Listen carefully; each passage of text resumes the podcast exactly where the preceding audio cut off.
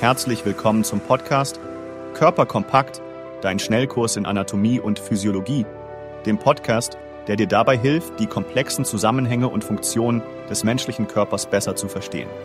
Ob du gerade mit dem Studium beginnst, dich auf Prüfungen vorbereitest oder dich einfach weiterbilden möchtest, hier bist du genau richtig.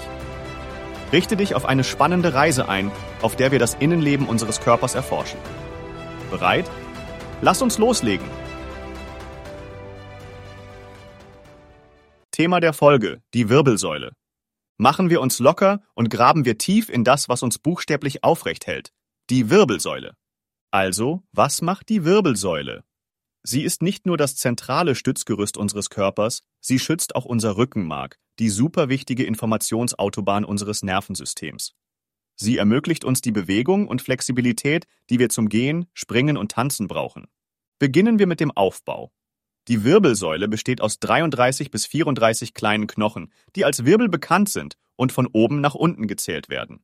Diese Wirbel sind in 5 Kategorien eingeteilt, abhängig davon, wo sie sich in der Wirbelsäule befinden.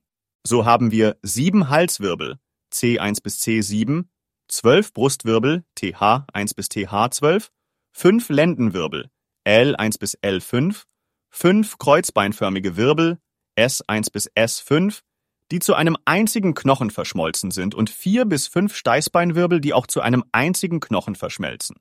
Zwischen den meisten Wirbeln findet ihr die sogenannten Bandscheiben.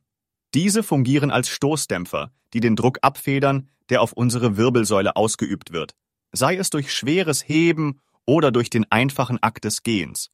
Nun, wenn du den Buchstaben S zeichnest, siehst du die natürliche Kurve der Wirbelsäule. Von vorne gesehen sollte die Wirbelsäule gerade sein, aber seitlich betrachtet hat sie eine doppelte S-Form. Das hilft ebenfalls dabei, die täglichen Belastungen auszugleichen und das Gewicht zu verteilen. Lass uns jetzt auf die einzelnen Teile eingehen.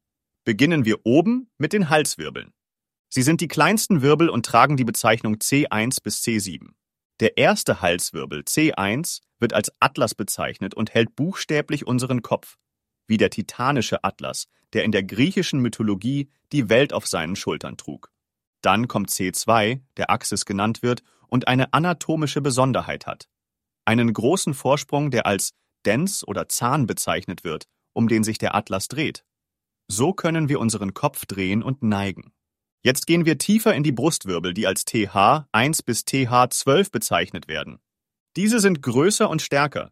Sie müssen schließlich mehr Gewicht tragen. An den Brustwirbeln sind die Rippen befestigt, die unseren Brustkorb bilden und die lebenswichtigen Organe schützen. Folgen wir der Wirbelsäule weiter nach unten, landen wir bei den Lendenwirbeln. Diese setzen sich aus den Wirbeln L1 bis L5 zusammen.